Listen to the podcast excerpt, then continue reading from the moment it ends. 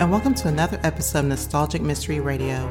I'm your host, Stevie K, and it's my honor to bring you the radio shows of yesteryear. For this episode, I bring you Agatha Christie's Miss Marple, episode titled A Caribbean Mystery, where Miss Marple is drawn into a case of intrigue and black magic when a major who bragged of owning a photo of a murderer dies under mysterious circumstances. This will be a five part series, so sit back and relax, and I hope you enjoy this nostalgic mystery radio. Thank you for listening. Two murders had been committed within a few days. At least I was fairly certain that the death of Major Palgrave had been a murder, and there was no doubt that Victoria Johnson had been stabbed to death. I was beginning to have a notion as to what it was all about, but who could I turn to for help? In England there was always Sir Henry Clithering or his nephew at Scotland Yard. But who would pay any attention to me on a remote island in the West Indies?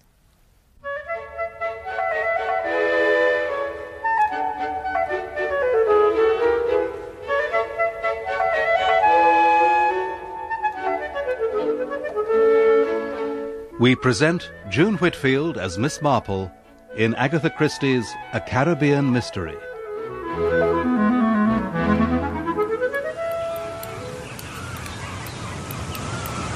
Hey! Hey! Hey, you! You were calling me? Of course I was calling you. Who else could I have been calling? A cat? Come over here. Very well, Mr. Rafiel. I can't come to you unless someone helps me, so you've got to come to me. Oh, yes, I fully understand that. Sit down next to me. I want to talk to you. Something damned odd is going on on this island. Yes, indeed. I entirely agree with you. For goodness sake, don't start knitting. I can't stand it. Very well, Mr. Rafiel. There's a lot of chit chat going on, and I bet you're in the forefront of it. You and the parson and his sister. It is perhaps only natural under the circumstances. This Ireland girl gets herself knifed, and Mrs. Kendall finds her in the bushes. Might be nothing out of the ordinary, huh? The chap she was living with might have got jealous of another man. Or he got himself another girl and they've had a row.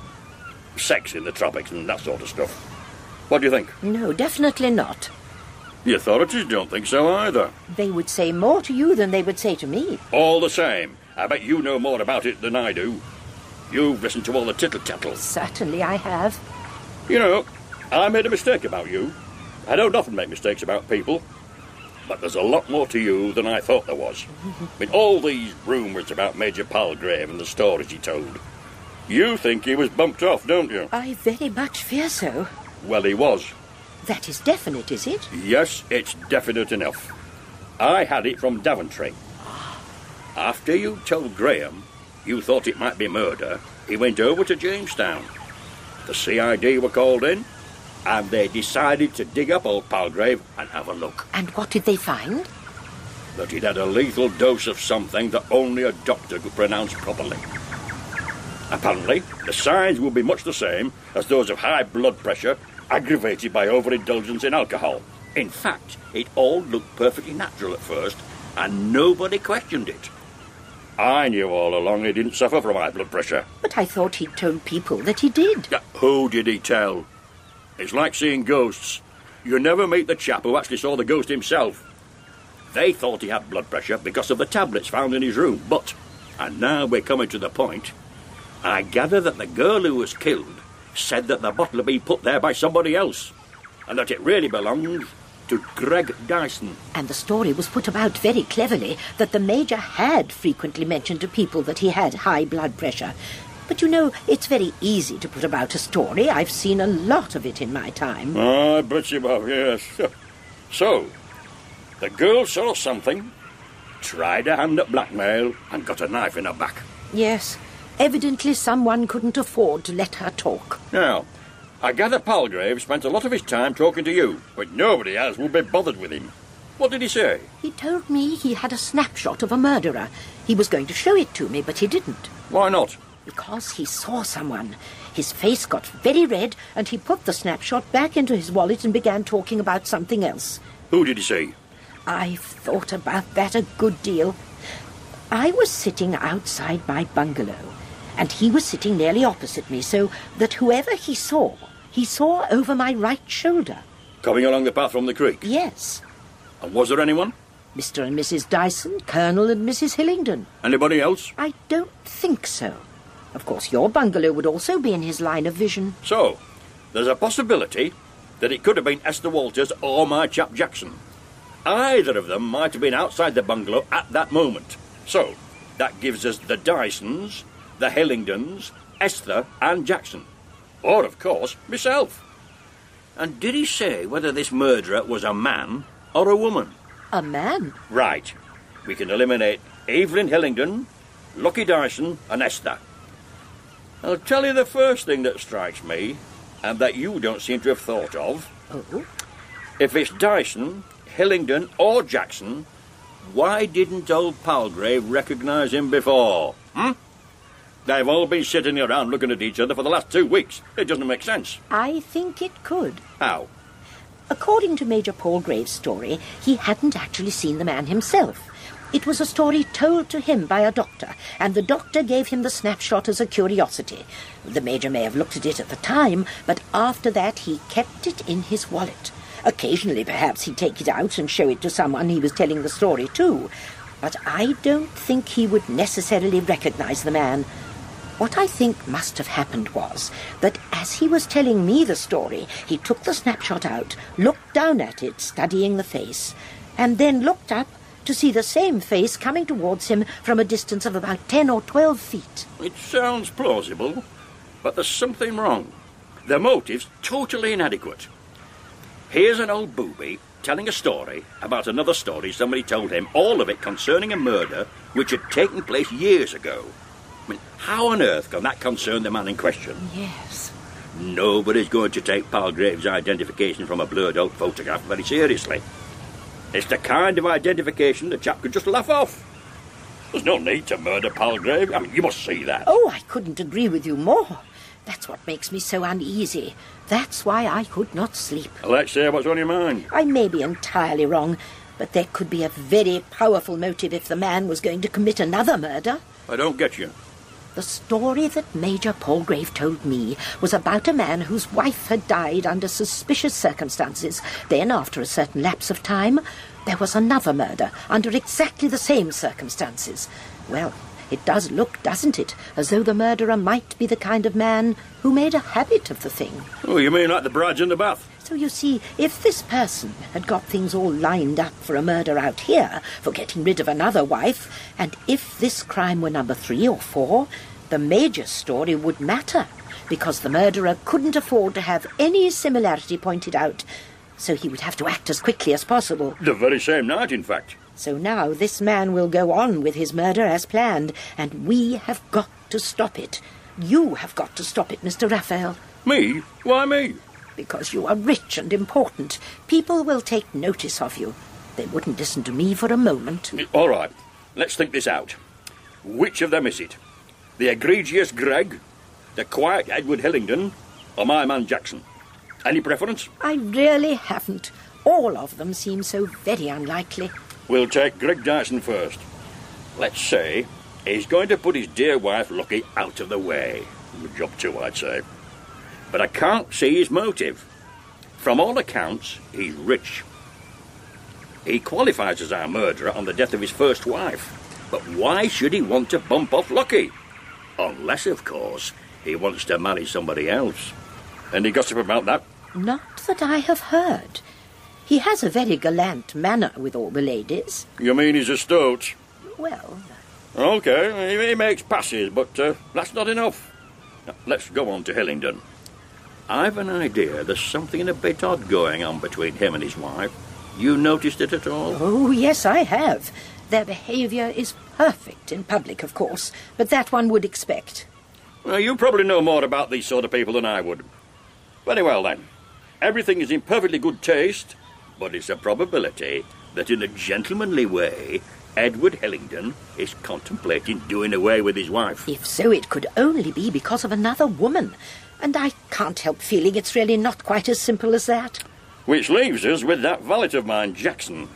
He reminds me of a young man in the town clerk's office near where I live. Jonas Parry. And what about him? He was not very satisfactory. Jackson's not wholly satisfactory either. But he suits me all right. He's first class at his job and he doesn't mind being sworn at. I wouldn't employ him in a position of trust, but I don't have to trust him.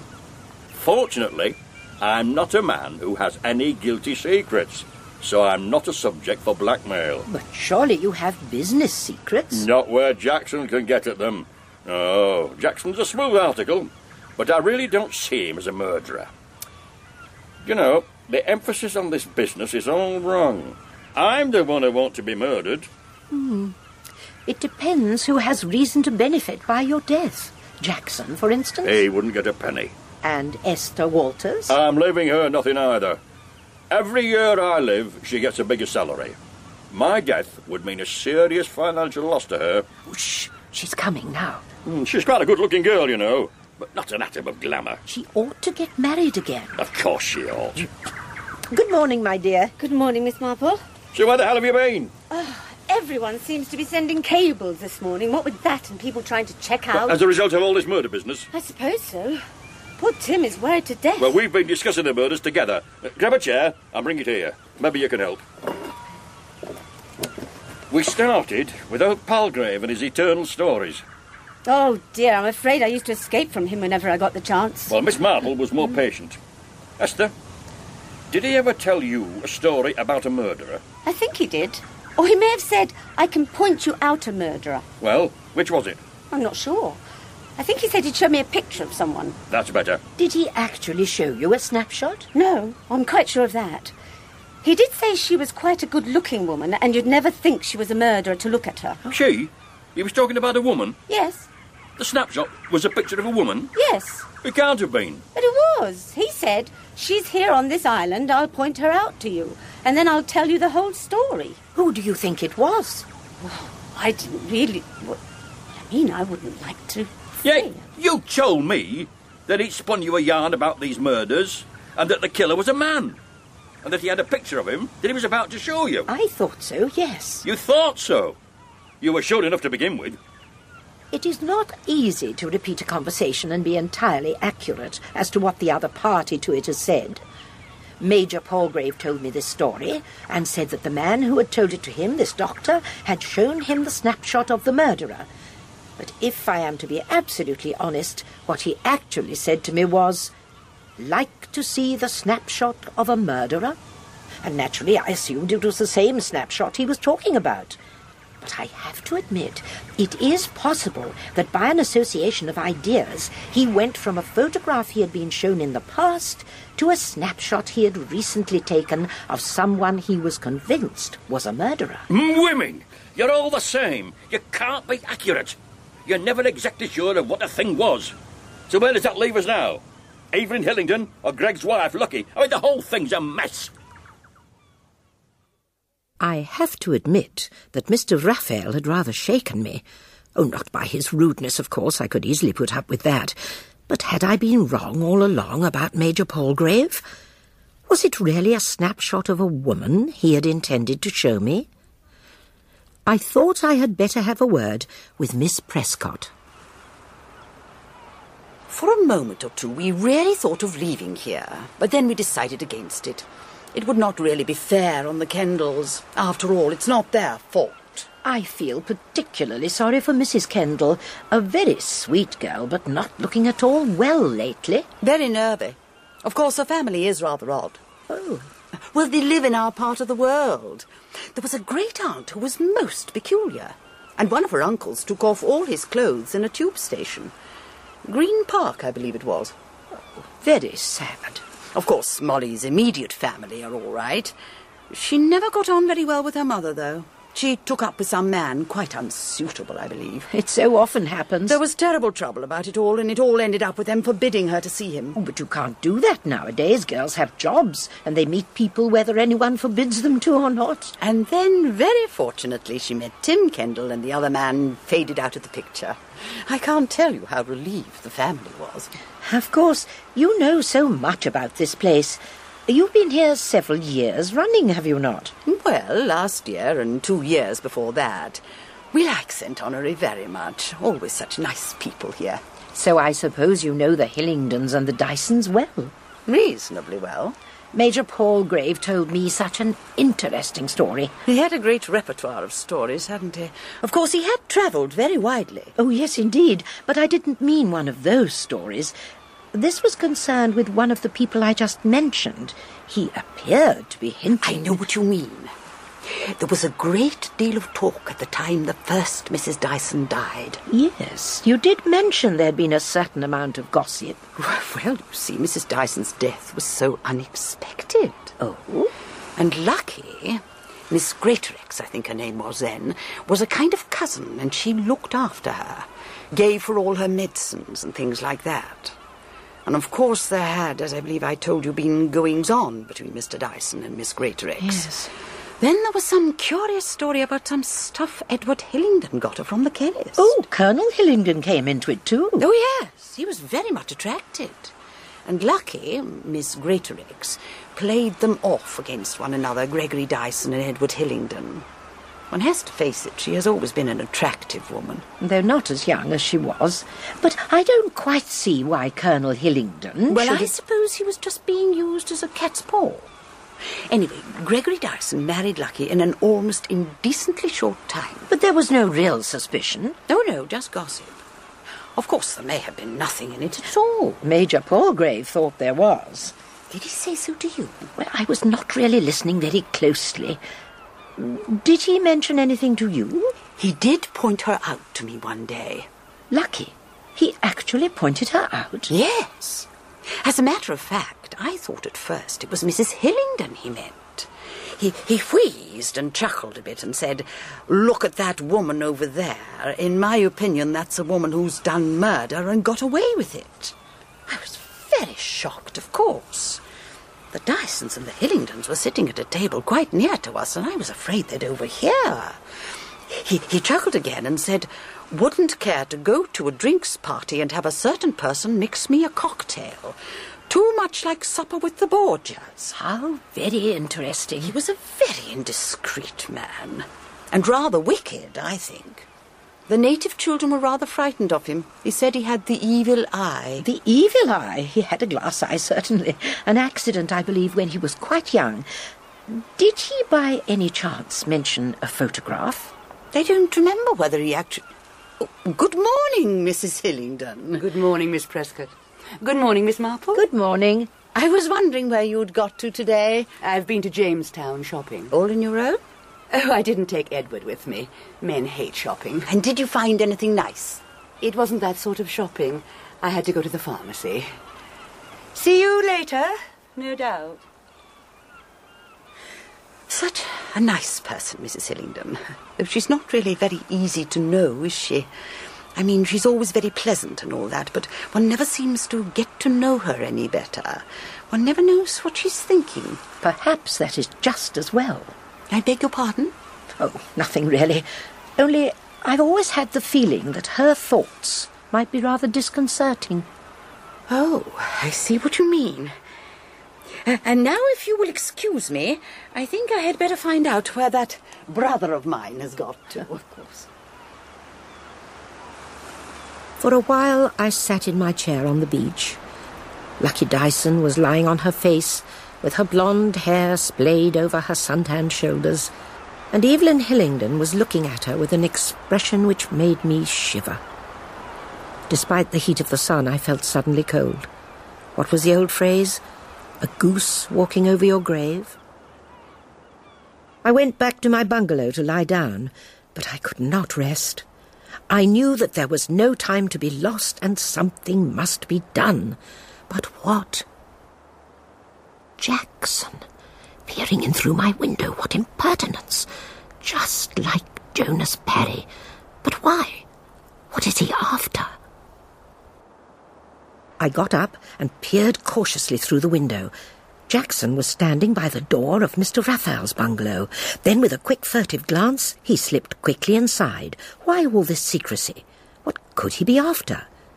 I put on a pair of old plimsolls and very quietly crept round Mr. Rafiel's bungalow until I was under the window, and then I very slowly raised my head. just like Jonas Parry.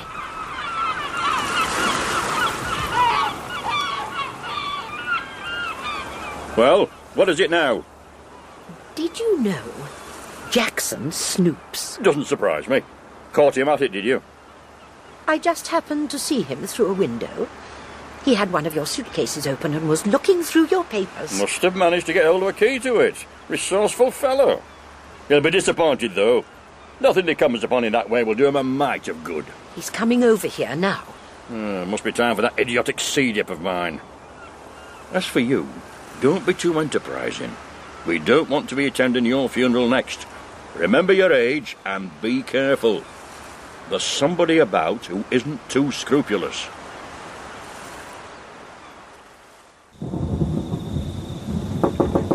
Evelyn? Evelyn? What is it? Tim! What on earth's the matter? It's the middle of the night. What is it? It's Molly. She's been taken ill. I don't know what's the matter with her. I think she must have taken something. Could you come? Well, of course I will. You go back to Molly. I'll be with you in a moment.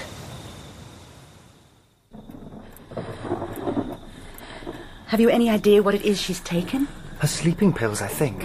When I last saw the bottle, it was half full. I think she must have taken all of them. Go and get Dr. Graham. Oh, and while you're at it, ask one of the girls to make strong coffee, as strong as possible. I'll do that. Oh, uh, sorry, Edward. What's happening, Evelyn? I heard you go out. Is it serious? I thought you were still asleep. The silly child has been taking things. How bad is it? One can't tell without knowing how much she's taken. Tim thinks about half a bottle of sleeping pills. But why should she do such a thing? You, you don't think. What don't I think? Well, you don't think it's because of the inquiry, the police asking questions. It's possible, of course. That sort of thing could be very alarming to a nervous type. Uh. Oh, I only wish there was something we could do for her. Well, better wait till Dr. Graham gets here. He hasn't far to come.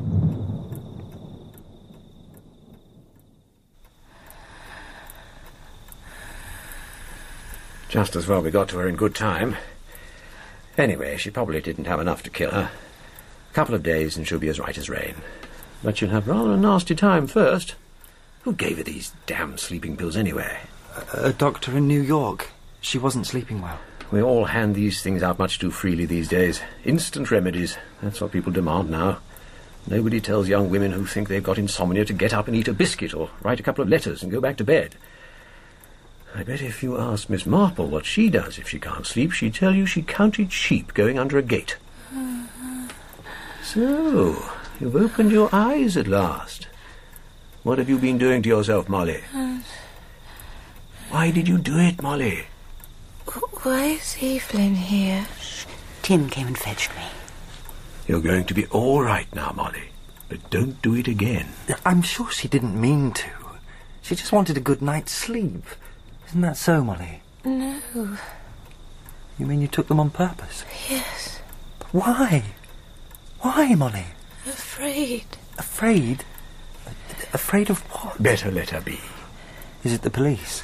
Because they've been bullying you, asking you questions. I want to go to sleep. By far the best thing for you. Come on, Mrs. Hillingdon.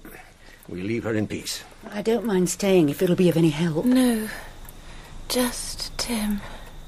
I'm here, Molly. I'll look after you.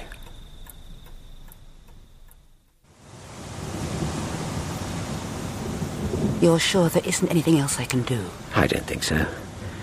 She'll be better left alone with her husband now. But possibly tomorrow, when he's got the hotel to run, I think someone should be with her then. Do you think she might try again? One never knows in these cases. Actually, I would think it's most unlikely. I always thought she seemed such a happy girl. And then. It was the night that Victoria was killed. I ran into Molly down by the beach. She was crying quite hysterically. She told me she was frightened of people watching her, of voices and footsteps. And then she said that she'd been having blackouts. Times she couldn't account for, when she'd suddenly find herself in a different place wearing different clothes, with no idea how she'd come to be there. Thank you for telling me that, Mrs. Hillingdon. They are very definite indications of some kind of deep seated trouble. I'll have a word with her husband in the morning. I just can't think of anything or anyone that she could be frightened of. the police upset her a bit, but... It may very well go much further than that.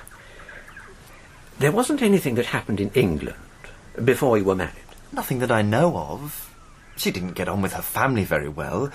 Her mother was a bit of an eccentric. Uh, was there any sign of mental instability in her family? It would be better to tell me, Tim, if that is the case. Well, yes, there was, I think. Nothing serious, but there was an aunt or someone that was a bit batty. But you get that kind of thing in almost every family. Uh, quite so.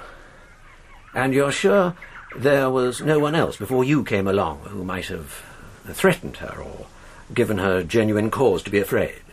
Molly was involved with another man before she met me. Her parents were very much against it. I think she stuck to the chap more out of defiance than anything else.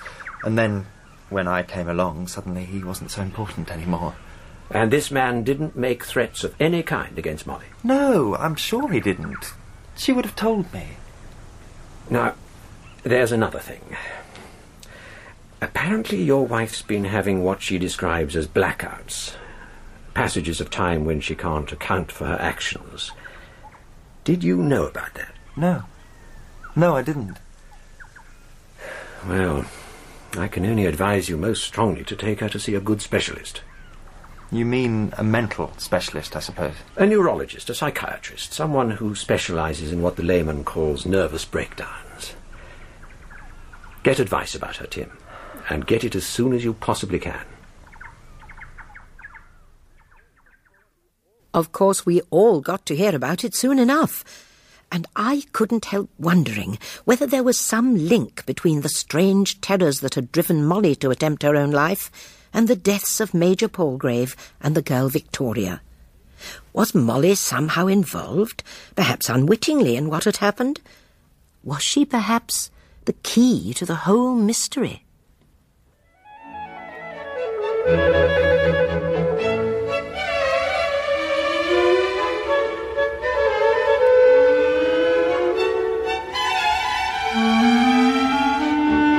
In part four of Agatha Christie's A Caribbean Mystery, Miss Marple was played by June Whitfield. Mr. Rafiel, George A. Cooper. Dr. Graham, John Rowe. Miss Prescott, Jenny Lee. Esther Walters, Yvonne Edgell. Evelyn Hillingdon, Carolyn Jones. Edward Hillingdon, Christopher Wright. Molly Kendall, Alison Pettit. Tim Kendall, David Thorpe. A Caribbean Mystery is dramatized for radio by Michael Bakewell and directed by Enid Williams.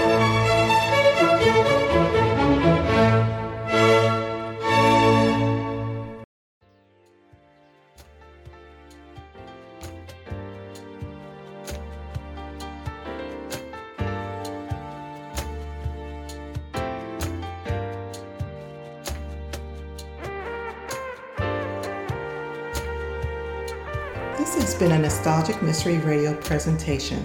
I hope you enjoyed this episode. Please feel free to like and rate this podcast on your favorite app. Also, there's a Nostalgic Mystery Radio YouTube page for your perusal to subscribe to. You can contact me by emailing me at nostalgicmysteryradio at gmail.com. I hope you have a blessed day or evening, and again, thank you for listening.